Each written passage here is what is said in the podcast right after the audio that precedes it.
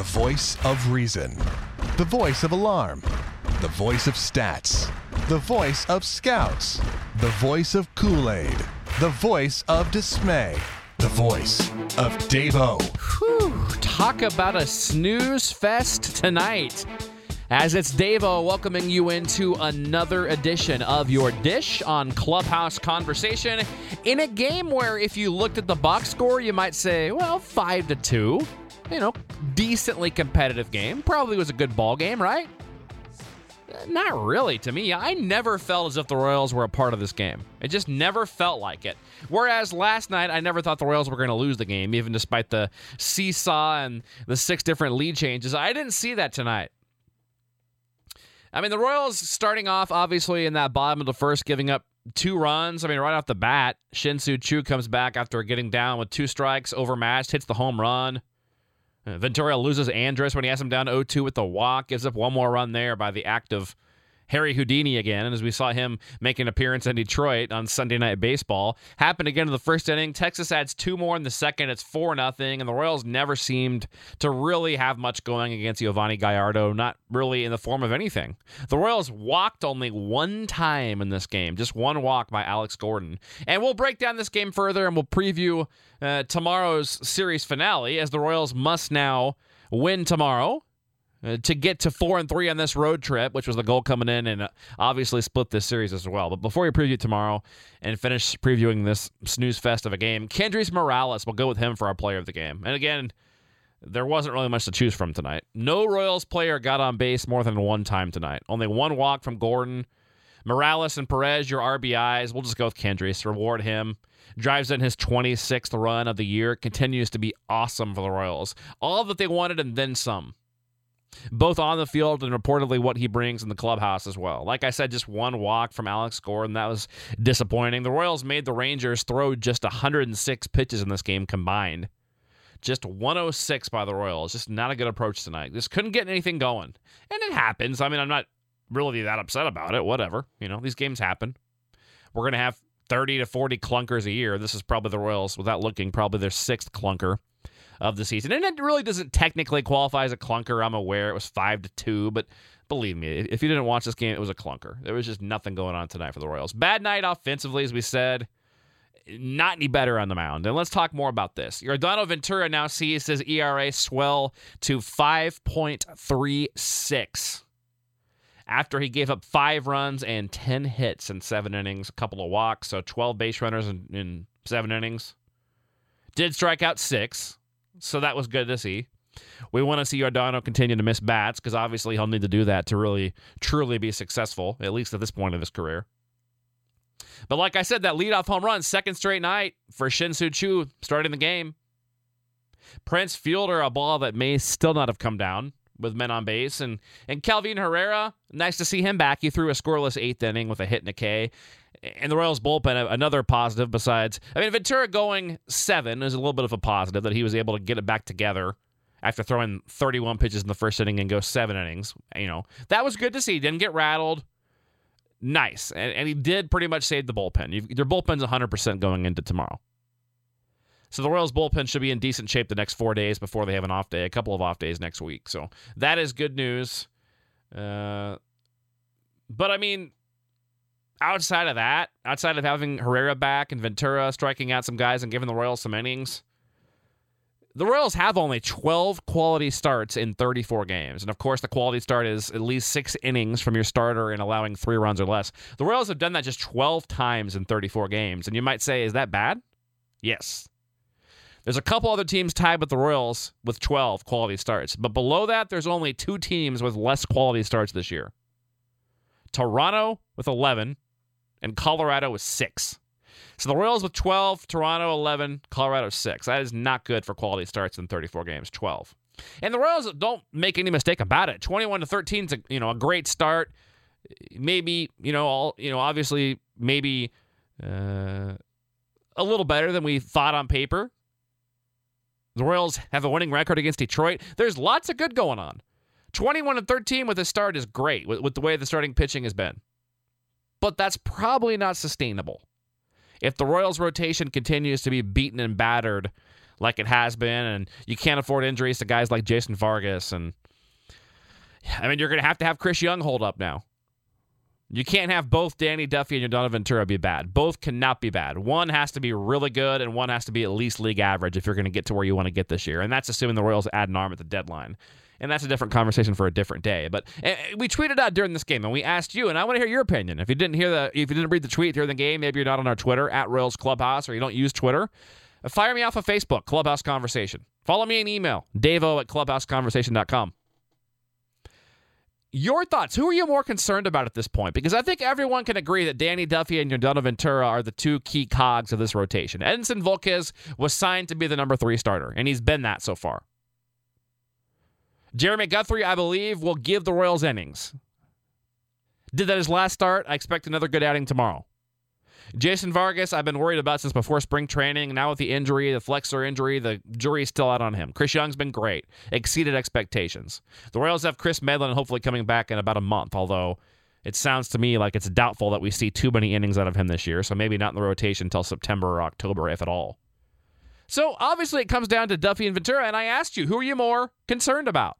Because I'm not worried about either at this point. It's still too early to be worried. 7 starts is still not enough. They're both about 20% of the way through their season. 20% is still a small enough sample size for a starting pitcher. Now when they get 2-3 more starts, we can start to draw some more conclusions. And then maybe the concern goes to worry. But for me, I first of all, there's a number of factors why I'm only concerned and not really worried. I'm just concerned. I'm admitting it's something to watch, but I'm not saying I'm worried about it yet. Why do I say that?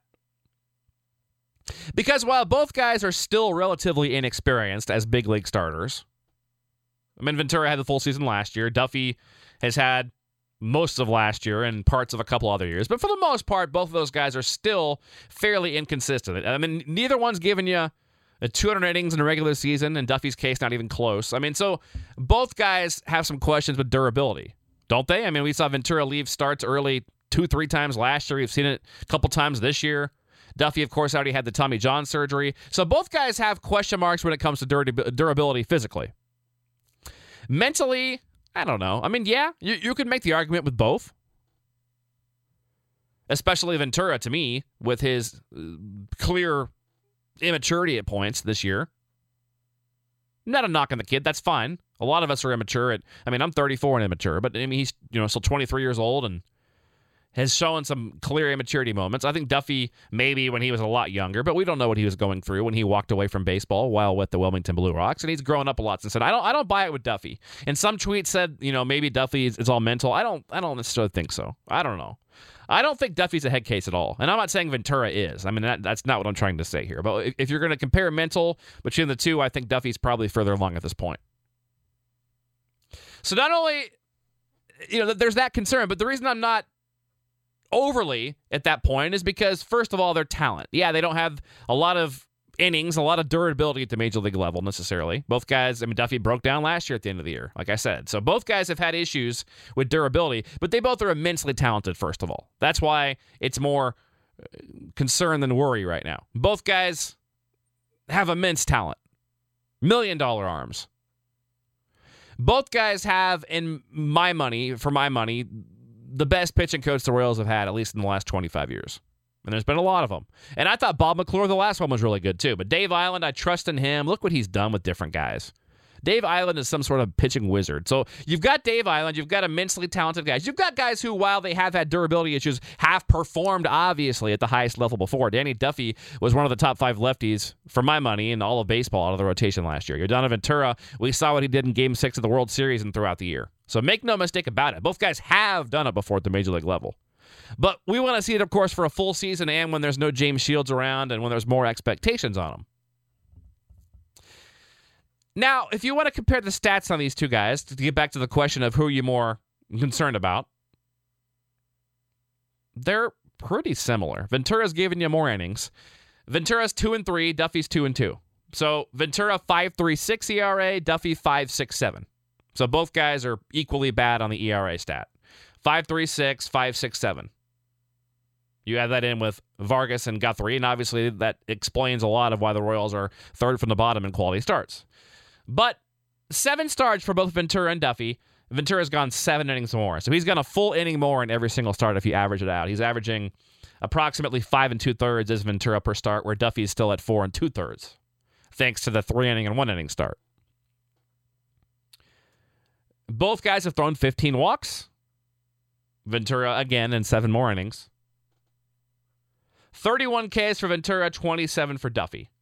So Duffy's K per 9 is a little bit better, 27 and 33 and a third versus 31 and 40 and a third. Both aren't bad. Both aren't quite maybe where you want them to be, especially Ventura. But the innings, 5 2/3 per start for Ventura, 4 2/3 for Duffy. With that said, Duffy did just 13 days ago give you the best start of the year for your team against the Tigers in the 7+ innings of 1-run ball. So the tweets, I got about 15 of them at Royals Clubhouse. Every single one was much more concerned about Duffy. That surprised me. And I'm not saying I disagree. When it comes to concern, yeah, I might be a little bit more on the Duffy side as well. I asked the question because I wasn't really sure who I was more quote-unquote concerned about. Again, not worried, a little concerned, pointing out that it is something to watch. We saw, the reasoning why. A couple guys said, well, Danny Duffy doesn't look right. He might be injured. Gosh, I hope not. I don't think that's it. I don't think that he looks injured. Velocity's fine. I think they would have said something. I don't think he's injured. I don't think Ned Yost, if he had any idea he's injured, would leave him out there in that first inning the other night. That was just absolutely brutal against the Rangers.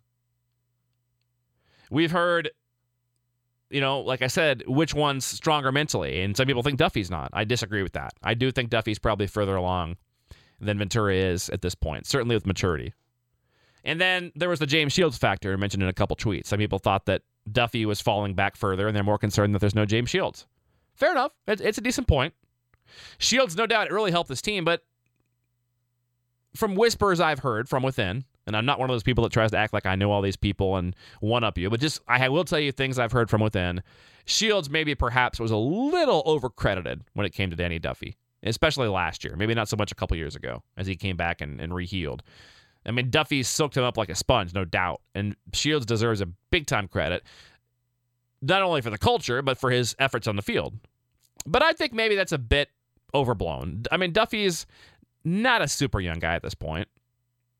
He's been around, and I think I just really like Danny's makeup. I do. I'm not buying the Shield stuff necessarily that much. I mean, it's a fair enough point. I'm not saying you're wrong, but just my opinion. I don't know that that's that big of it. So we'll keep our eyes on it. It's an interesting question. I don't really have a true answer. Both guys have been struggling, obviously. The one thing I'll say for Danny is he did turn in your best outing of the year, and if he has just one decent outing of the last two, he's having a better year than Yordano Ventura.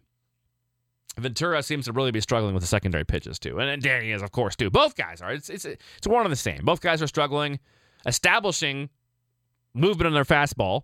It's hittable when they get it in the zone because the secondary pitches are just being spit at.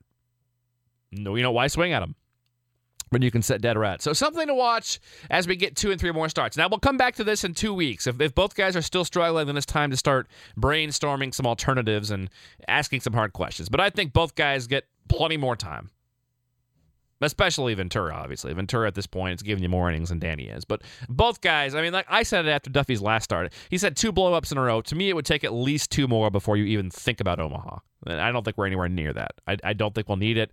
I think both guys will be fine. I think one of them will end up having a pretty good year, one will be so-so. We'll see what happens with time. So the Royals need to grab this 4th and final game of the series to get to the 4-3 winning road trip we discussed. It's Jeremy Guthrie with the 5-7-0 against Ross Detweiler with a 7-2-2. Detweiler, the lefty. The Royals have never seen this pitcher before. At home this year, he has a 5.73, so he's actually better with a 5.73 than his overall at 7.22. God, his road must be like 9.5. He's a lefty coming off 4 innings of 5-run ball against Tampa. Jeremy Guthrie has been pretty good against Texas in his career. Has a 3.40, 5-4. Last year, he saw them once, allowed 1 run on 8 hits in 7 innings at Kauffman Stadium. I like the Royals tomorrow. They get it done. Jay Gutz again throws back-to-back good outings. I'm thinking 7 innings, 2 or 3 runs out of Jay Gutz tomorrow. Royals get the win, knock in 5 or 6 runs, win this game 5-3, 6-2, 6-3, something like that. Bullpen's fresh. Believe we'll see Drew Butera out there catching. We'll see if they go back-to-back. after him and Guthrie, you know, got together for that great outing on Saturday in Detroit. And it's a day game after a night game. But then again, does Ned want to throw out his backup catcher with limited offense on a game where you need the win for the split and the winning road trip? We'll see. I believe he will. So we'll talk to you again tomorrow. Tomorrow will be only the, second game all season that I won't be able to see in full. So I don't want to do a dish. Like I always say, I'm not going to do a dish if I didn't see all 9 innings. I'm not one of those people that's going to read the box score or watch 3 innings and act like I know what was happening. Because prime example from tonight, the box score, 5-2, it was not that close. It was not a good game tonight. The Royals didn't play well. You may not have gotten that. I just don't like talking about these games unless I watch 9 innings. So there will be no dish tomorrow. I'll tell you that now because I won't be able to spend enough time with the game tomorrow. Have a full plate tomorrow. But we'll be back with you this weekend. For the Yankees, hope you can get out to Kauffman Stadium. Let's hope the Royals get the W, finish off a winning road trip, and get the split in Texas, which is kind of what we thought coming in after they took 2 out of 3 from Detroit. We'll talk to you again soon. Go Royals!